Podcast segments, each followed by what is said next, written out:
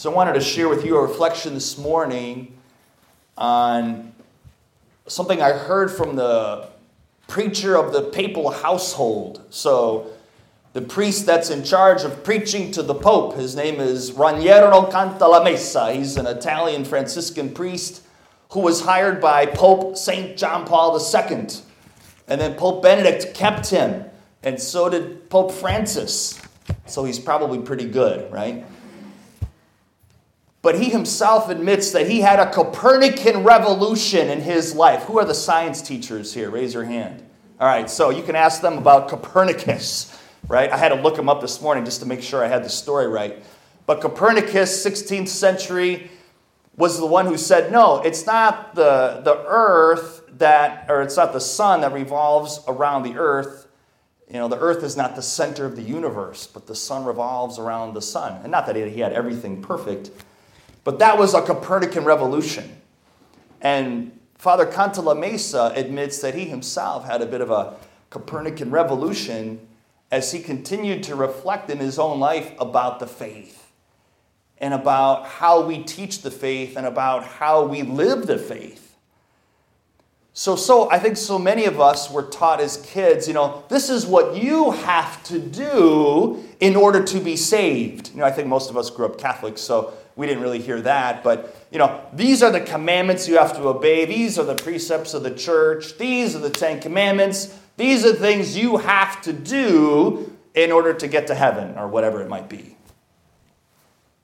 Not that that's wrong, but he said so often the emphasis was on our work, on our action, and not the action of God, not the sacrifice of Christ not the work of God. If you could go back in that first reading and list all of the things that God did for his people, that'd be a nice exercise in religion class. Over, I led you, I saved you, I smote your enemies, I fed you. Over and over again, God's work, what God did. And at every Mass, we remember what God did for us.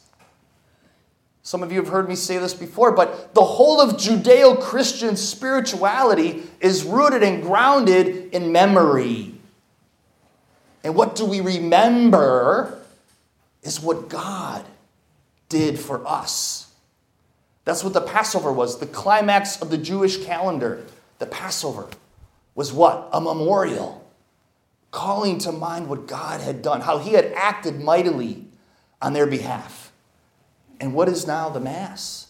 But a memorial that really makes present what God did for us to save us, to redeem us, to make us new, to make us new, to conquer sin and death on our behalf. Not because we deserved it, not because we earned it, but because he loved us. His mercy endures forever. The beautiful song that we had today. His mercy endures forever. That's why he did it. And that's why he continues to do it. It's why he continues to act on our behalf each and every day. I think that's a great invitation for all of us in our prayer life is to get in touch with what God is doing and for us as teachers at a Catholic school, for us to be in touch with what God is doing, not only in our lives, but in the lives of our, of our students and parents. It's exciting. You know, God wants our walk with Him to be exciting. He doesn't want it to be a burden. He doesn't want it to be a set of rules that we're supposed to follow. I read a great thing uh, over the summer on vacation, and please, everyone, take note because it really hit me over the head too. Rules without relationship leads to rebellion. How about that? Rules without relationship leads to rebellion. I was reading something that Cantalamessa wrote uh, this morning for my meditation. He's like, you know, the apostles, they preached to a pre Christian world.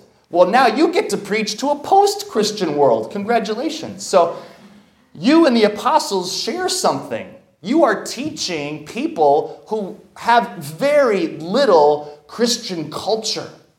They have very little knowledge of God and His ways. That's a challenge. And we can only do it with the Holy Spirit. That's why we're wearing red today. That's why we're offering this votive Mass to the Holy Spirit.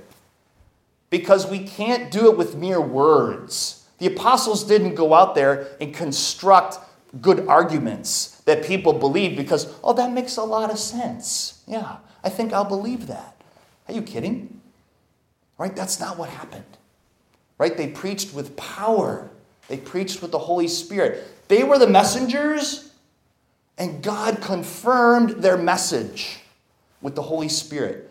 And I think that's the, the kind of trust that we all have to have. We're not going to, you know, of course, we have to prepare our classes and, and we have to study and we have to be knowledgeable. But at the end of the day, we got to trust in God.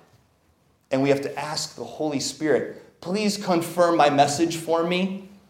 You know, I may not be real eloquent, I may not have a PhD, you know, I may be just a, you know, a cradle Catholic from Detroit, but Holy Spirit, help me and please touch the hearts of my students. Open up their minds and their hearts to the truth that sets them free and that will help them to become all that God created them to be. They're all such great people, right? These, these little souls that God entrusts to you. And if you believe in them, you know how powerful that is. I can still remember the first day of fifth grade. Who are the fifth grade teachers? Any of them? Okay, fifth grade, right there. I can still remember the first day of fifth grade. And my teacher invited me to be a part of the high reading group. You know, we weren't so politically correct back then, you know? I'd never been in the high reading group before. You know, I read Sports Illustrated and the comics as a kid. I never read books, you know? So, what can I say?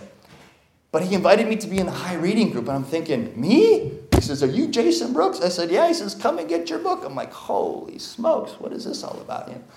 I'm like, okay, well, I'll show them. You know, I can remember Tiffany and Aaron and Kevin, the typical bookworms, you know, who were in the high reading group. I'm like, okay, I'm not going to let them show me up. But somebody believed in me, and that was powerful. So I just invite all of you to rely on the Holy Spirit and to help you not only believe in yourself because God believes in you, but to believe in the kids and what they can do with the help of God, with the grace of God. Amen.